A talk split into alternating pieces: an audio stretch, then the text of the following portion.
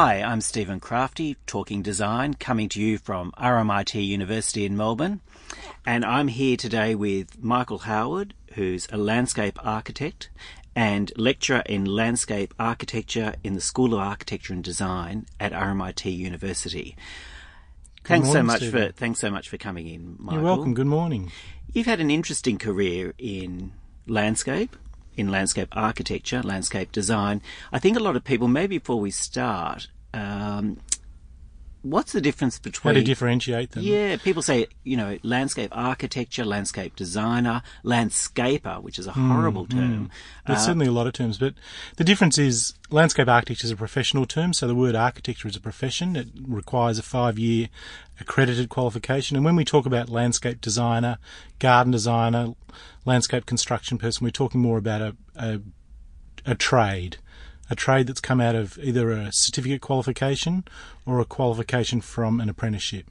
And so generally you'd understand landscapers as construction people who might build the work of a landscape architect, and the other ones generally operate in residential as opposed to large mm. commercial civic projects. so before we start, Michael, what's your background for people who don't know you? So I started out from high school as a horticulturalist, studying horticulture at Burnley many, many years ago. And I worked buying for nurseries for people like Paul Bangay and Jenny Walker. And basically we were accommodating the upper end of the residential market or the domestic market. And then after many years of frustration, I moved into landscape architecture and started landscape architecture as a mature age student and did the course here at RMIT. And then I worked in the industry with John Patrick, who you might know from Gardening Australia and who does a lot of heritage work, um, and another company called Out from the Blue who do contemporary swimming pools before becoming a lecturer at RMIT. Why were you frustrated in your gardening role? I think, I think I'd, I don't know, I wouldn't say I'd conquered it, but I think I was looking for more intellectual content without sounding like, you know, that, that doesn't exist in that part of the industry because I think it does, but I was looking for someone who would potentially hold a different conversation about landscape. What does the conversation tend to be? Well, in the gardening world, it tends to be talking about referring to style. So you understand landscape through a French type garden or a or a type of garden that might be Italian or Japanese or whatever else. Whereas landscape architecture tends to look for a whole lot of larger external influences that aren't necessarily just based on an origin of a style. So we're looking at ideas behind the landscape. So ideas and concepts that start to look spatially. So it's not about it's not necessarily about the materiality that governs what the space is like, which is I think how it's cruxed within the domestic industry, but I think it's about how that space starts to tell you what's appropriate. Michael, I'm interested in the relationship between architecture and the landscape. And what concerns me at the moment, and, and perhaps it, maybe it's just in my mind rather than it being uh, widespread, is that people build a contemporary home and then they either run out of money, so they don't do anything, or when they do something, they do a very French provincial style, hmm. boxy, hedgy thing that kind of looks inappropriate to the architecture. Why is that? Well, I think that's where there's a differentiation between the practices. So, as I was suggesting earlier, there's an understanding of landscape through landscapers that is about the French or the Italian garden, and there's an understanding of an architect about space, spatiality of a landscape and spatiality of the building. And I think there's a disconnection between those two things. So we build our houses and we trust our architects, but there's not an awareness of landscape architects as a profession yet to understand how those two things come together seamlessly. Why isn't that? Why isn't there that understanding? I think we're just emerging. I think, you know, landscape architecture in Australia probably only has a history of maybe 50 or 60 years at the most. I mean, in the world, it was discovered by Frederick Law Olmsted back in the 1860s, so it's a new profession, whereas we understand architecture of having a profession of many hundreds of years. But it's changing very rapidly. There's, you know, Melbourne has the most landscape architecture firms. There's probably 60 practices in Melbourne. They're not large. Some of them might have at the most 80 practitioners. But there's just not that understanding that if you employ an architect, maybe you should consider employing a landscape architect at the same time. Um, it's interesting, Michael, that getting back to this uh, idea of employing a, a, a landscape architect, I'm still not clear why people uh, Well, I think are it's- mixing mixing it up. Well, I think they understand residential homes as having a garden, and I think when they see the word landscape architect, they don't necessarily make that connection with garden. They make that connection more with larger civic projects or with larger commercial projects. The other thing I was going to mention is: is it a, a problem? Is it one of the reasons why there aren't more contemporary domestic landscape uh, projects is that many landscape architects prefer doing large commercial projects and therefore find the smaller projects just irritating? Well, I think in the past it was governed by fees, and so paying for fees for a design for a residential garden is not particularly a new thing. It was very, it sort of had its emergence in the 80s, I suppose, when we went crazy for spending money on gardens and houses. And I think landscape architects charge, you know, a professional fee. So is it comparable to an architect's fee? It's probably pretty much the same, maybe slightly cheaper because there's a lot of new graduates in the industry. So you might pay $150 an hour for a landscape architect for a senior person, and you might pay 65 to $125 an hour for a junior landscape architect. And generally, what's, you know, the, I mean, generally an architect might charge between 10 and 15% so, of the total project for an architect. Mm, so if you imagine an architect's fee might come out to $30,000 for a $300,000 house, I suppose, mm. a landscape architect's fee might come out to $10,000. So they're still quite cheap, but most people would expect to spend you know, somewhere near twenty thousand dollars on a house garden at the moment, I suppose, for planting and soft landscape what, works. For, for you know, for cynics out there who say, "Oh, look, I can do my own garden and I don't need a landscape architect. What are the benefits do you see? Well, the benefits is a landscape architect understands space. So it's a spatiality. It's how you design with space. What does that space bring to the experience of the landscape? So what's it like to walk down a sideway and how do you treat a sideway rather than just assuming it's a service area? How do you treat a the front of a house and consider the facade, the streetscape and what are the requirements of actually occupying that front of, the, of that house? And then how does the backyard operate? Does it operate in a similar manner to the front yard or do you differentiate the backyard? So it's how people use the outdoor space just as much as how they use the Definitely, indoor space. Definitely, yeah, absolutely. The other thing, Michael, I'm interested in is how landscapes changed uh, I mean, we're going back to more a stylistic approach, but in the 80s, for instance, we were looking very much at the White Garden, the Vivian. Um, the Sissinghurst Garden, isn't it? Uh, Vita Sackville West. Sackville West. Yeah. And uh, very white, you know, great gardens at night, but not particularly exciting during the day. What if we're looking at how are gardens changing, I mean, obviously the drought conditions have made well, a big difference too. Well, I think the droughts made a huge because basically what happens is we weren't allowed to water our gardens anymore. Those that had lots of money started putting bores into their gardens, mm. and at seventy thousand dollars for a bore, that really limited it to a certain number of people that might decide to do that. But I think what's happening now is that we're actually emerging into a greater interest of plants. So the drought's broken. we have got rain. We've got full water tanks. Mm. Water's still an expense that's, that's emerged out of the drought. That's still something that, you know, most people would consider when they turn to hose on whether they'd pour water onto the garden. But as a result, there's been a lot of research and sort of self-selection, I suppose, of plants that actually provide floral interest. They have big, bold flowers that are actually being used again. And so we're moving away from the grasses and the texture of landscape plants and of landscape materials back to something that's perhaps more voluptuous. Mm-hmm. So the hydrangea, rhododendron, magnolia, sort of sweeter plants is again having interest, but those mm-hmm. plants have been bred to be perhaps a little bit more resistant to drought. Mm-hmm. Oh, I'm so relieved, Michael, because I've just planted magnolias and rhododendrons in my garden. I think that's the other thing is that for someone who's just had a garden after 10 years of being in an apartment, I've really become quite um, excited about some of the plants um, grandparents used to have in gardens in the 50s. And you know, gardens used to be very much um, quite, as you said, very voluptuous and very mm. exciting, and people used to spend hours in the garden. And then all of a sudden, they became style features. So you had yuccas down a pathway. So do you see a re-emergence of almost the 50s coming through again? In? I'm not sure what style it is because the grass landscape is arts and crafts. It's American arts and crafts, and that's where Van Sweden and the likes of those landscape architects is where the whole grass landscape came from. And in Australia, we make a connection to the bush garden. So you know, the pebble thing, which we've seen all over the world, is slowly dwindling, we're going back to wanting rich and voluptuous soils.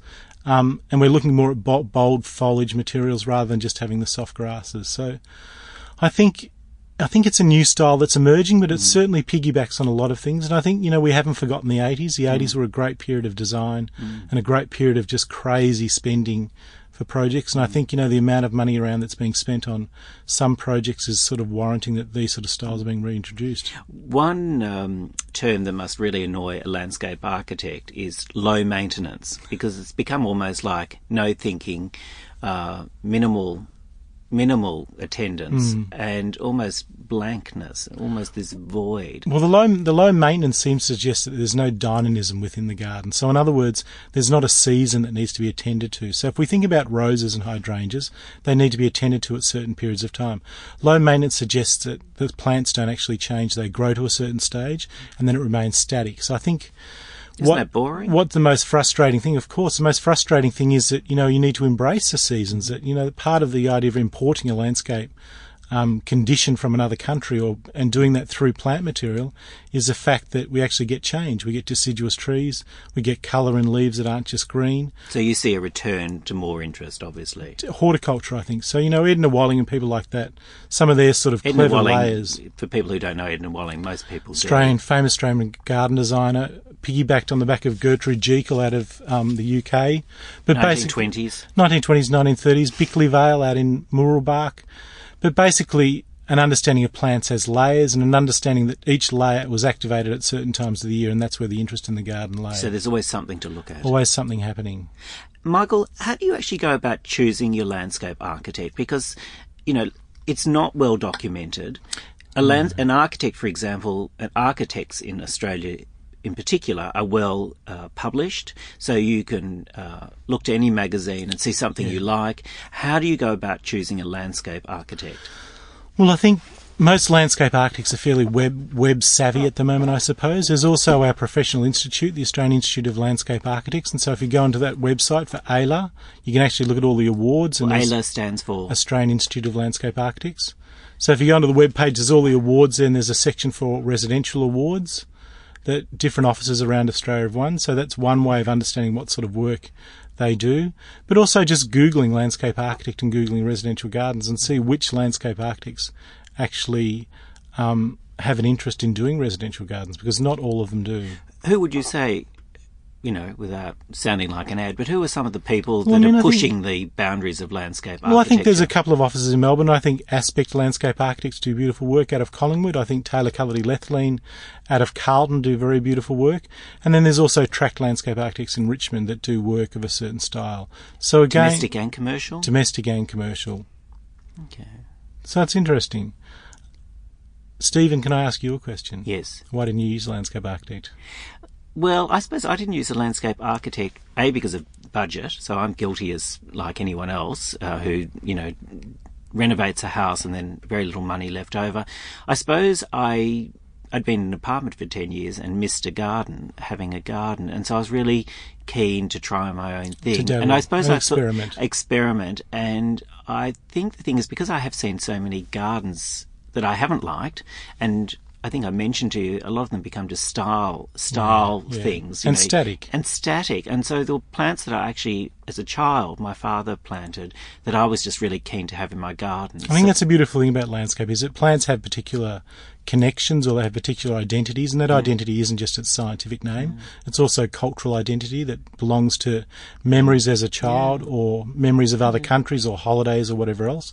And so the thing about landscape is that it doesn't have to be permanent; it's something that can be changed around mm. with certain periods of time. And so there's an opportunity to invest in actually playing with games like how you deal with the cultural baggage mean, of plants. Michael, the other thing is, I thought if it didn't work, um, I know people in the industry I could ask their advice or employ someone to do it. If it was a complete flop, I'd say, look, I'm obviously not coping. But I think. Um, I I think it's it's important to be qualified, but I think you know you can have a you can try things yourself, and there are people out there you can speak. I would say my frustration was you know a lot of people in the nursery business were challenging in getting plants that I Hmm. wanted, and I found that the most frustrating thing. And maybe a landscape architect would take all that frustration out. Well, I think what's happened is we've come out of a drought. We've come out of a period where nurseries are struggling. Nurseries don't have the range of plants that we probably see in books. And I think we're moving out of that drought so that the nursery range is increasing because nurseries are reactionary industries. In other words, if people don't buy white iceberg roses or moss white birches for a certain period of time, they actually don't become available. So it's not until you start to ask for these things that people start to grow them because they have a shelf life similar to food. And if they're not sold within a certain period of time, generally they're then either discounted and gotten rid of or they're not grown again and thrown out.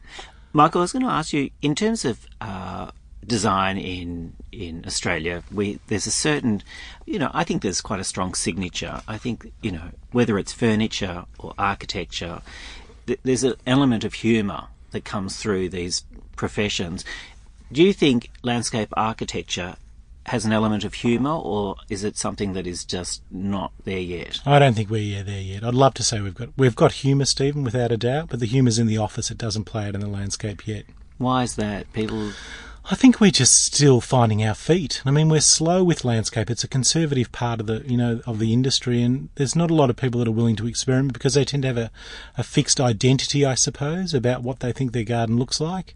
Mm. So I think architecture's got that experimentation, whereas landscape we're just getting there. I mean, there's there's some beautiful things happening.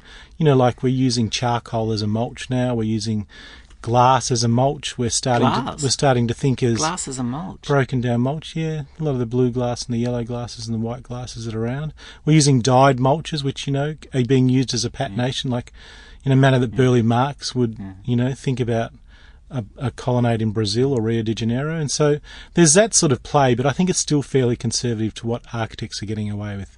Architects, you know, th- there's a certain client that's a lot more experimental in their architecture, but I don't think it carries into their landscape yet. Well, I'm seeing that a lot. I, I think, and one example is when you see people moving from a large uh, family home in the suburbs to an apartment on the fringe of town, and you see the type of gardens going to some of these high-rise developments. They're puffball trees, you know, clipped topiaries, and you think, here's a contemporary new high-rise apartment building. Why is it they've got box hedges leading you into the front entrance? Why is that? Well, there's a. F- it is, Is it security? It's a cleanliness thing. I think there's something about, you know, there's a landscape fear about leaves blowing everywhere. And I think there's a fear of trees because of the structural damage with trees. And I think trees make up most of the problems in landscape, in lifting mm. foundations and things like that. So people don't want risk. So they don't want risk. So they're, they're, they're steering to the safe sort of opportunities of landscape, I suppose, which is a shame. One comment I had from someone who's not in the industry and she has a Victorian house and she said, "Oh, I'm getting, very, I want a very structured garden. I need to be ordered." Is and I So is that formal? Is that Oh, what it we used a to formal, call formal? garden. She wants box hedges everywhere, and she said, "Look, I'm a very busy person, and, and I feel I, if I have a structured garden, it will help me feel structured." I find that was a very strange comment. Well, it's, it's sort of a control thing, isn't it? Because when you think about it, you know, you want to come home and know what your landscape's going to look like. So there's there's that thing where there's where you don't sort of take the risk of coming home and knowing that a season has actually changed. So today's the first day of spring, and so the wonderful thing about that is that you know it initiates a whole lot of different things in the landscape, um, and they're the sort of things we need to celebrate. But horticulture is a little bit on the back burner at the moment. So in other words, we're not we wouldn't think about things like Edna Wallingwood in the sense that, you know, the daffodils come up and flower through the hydrangeas and then they die down and the hydrangeas start to flower. So, So there's the that beautiful layering of things, yeah. Now, here's a question for you, Michael. What's your garden like? I've got a beautiful garden. Tell me about it. Well, one of the things I do with landscape is that one of the problems with landscaping, especially residential gardens, I suppose, is that we tend to echo our boundaries. So, in other words, we stand at our back door, we look out into the garden, and we see paling fences or some sort of fence around the outside. So, one of the things I tend to do is foreshorten those boundaries. So, I bring trees in from the boundaries, and so I start to set up a play between what actually the boundary of the property is and what its spatial boundary is. So it looks as, in a sense, as if the property goes on indefinitely. it's it's confused as that sort of issue about boundary. But the property I live in is an old scout hall. We don't have any backyard. We only have a front yard, and so we're very much on the public view in the street. We've got a tall fence. We've got a large water feature that runs about six point eight metres off a line that's sort of an invisible line that projects out from the front door. So when you walk down our hallway, you sort of look straight out across this water feature, and so the surface of the water is sort of activated by the east-west nature of that water feature as well. And then there's a series of palms, Australian native palms, that cut across that in a manner of juxtaposition, I suppose.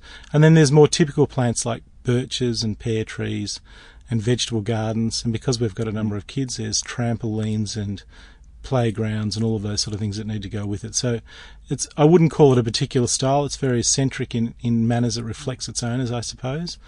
The other thing I was going to ask you, Michael, is how does Australian uh, landscape architecture differ from European or? Yeah, that's a big I mean, it's question. hard. Is it, or is it just a silly question? Is it just a matter of No, it's not a silly question, Is it I just think- that we just follow whatever happens overseas? In the 90s, we were mimicking without a doubt, but now that there's a whole mimicking what? mimicking the European contemporary landscape. So we looked at the work f- out of Barcelona in the Netherlands, and we were very much interested in how they were dealing with space. So paving was a certain geometrical shape. We'd lost the serpentine form that we'd sort of borrowed from the English garden back in the 1980s, where we sort of talk about the natural winding garden bed edge or the natural winding path. And the form of a garden bed and the path system that was coming out of Netherlands and the Barcelona was very much geometric. So right angle corners, but with softened edges, almost, you know, a 50s window frame, I suppose, with a mm-hmm. curve in it.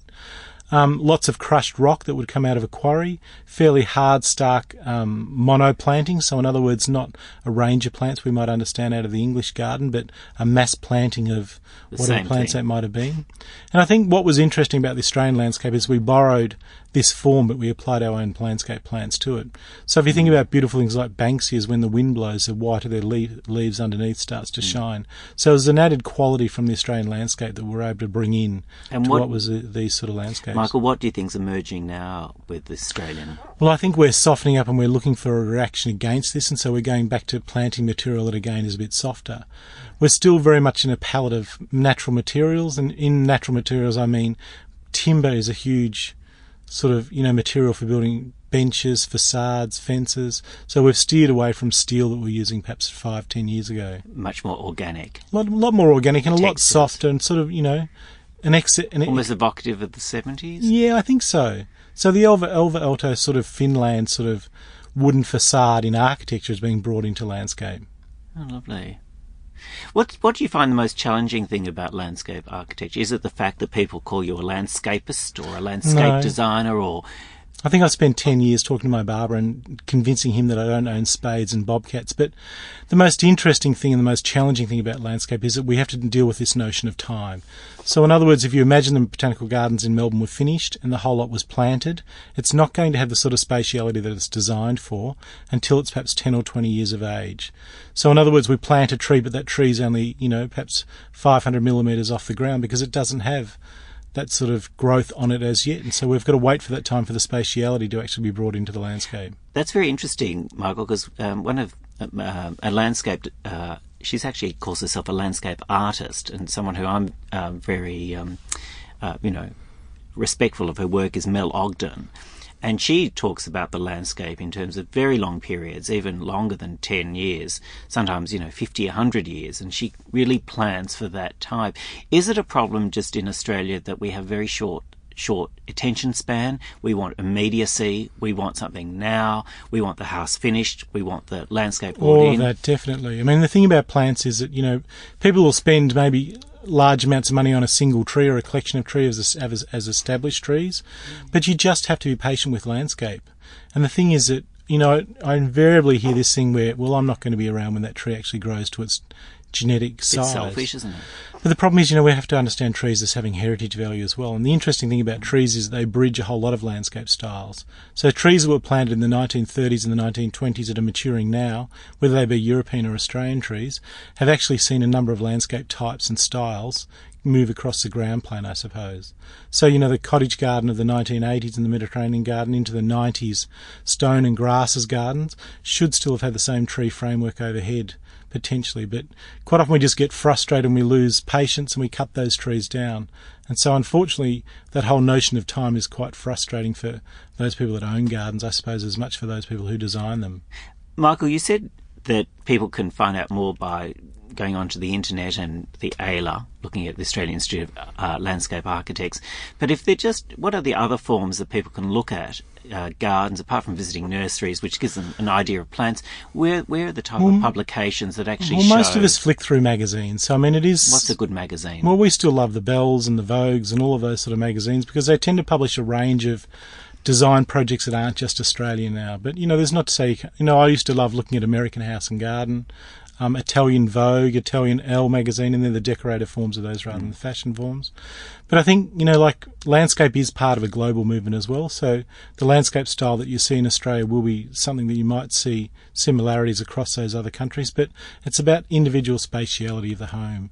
So rather than just like an architect and you know employing an architect, rather than saying I want page three of Italian Vogue, page four of uh, you know uh, this magazine, that it's a matter of just getting a, a, nice idea or an, a general idea, and then look at it at your own space, and then choose. and Yeah, then I mean, I think that's a process. When I, when I work with clients, I ask them to ask them to provide ten images of things they admire, and it's not about just a landscape that might fit in their own backyard. Could be it's about what? could be a hotel, could be a resort, it could be a structure, it could be a collection of plantings that they see on certain pages. And so once I've got that suite of images, then I understand what their mindset might be, and we work to putting a landscape that fits in with their back garden, that addresses their own spatial area of their own mm. home, but it sits within the mindset of landscapes that they admire. What's the most difficult thing about doing a, a, a landscape design for a client? Well, I think the most difficult thing, which is similar to architecture, is preparation of soil. I mean, you need to spend a certain amount of money on soil, but you don't see that money. It's sort of like Like plumbing. plumbing, it's sort of like foundations and things like that. So there's a certain amount of money that's gobbled up to just make the landscape actually grow in the first place. And I think clients don't realise that maybe 30% of their, of their budget goes in those sort of things that support and maintain the landscape, but don't actually contribute to its aesthetic. Hmm. Look, Michael, thanks so much for coming in today. Welcome, it's been a pl- it's been a pleasure, and look forward to um, speaking to you soon. Thank you, Stephen. Look forward to seeing your garden. So you've been with Stephen Crafti for, from Talking Design at RMIT University in Melbourne, and thanks again, Michael.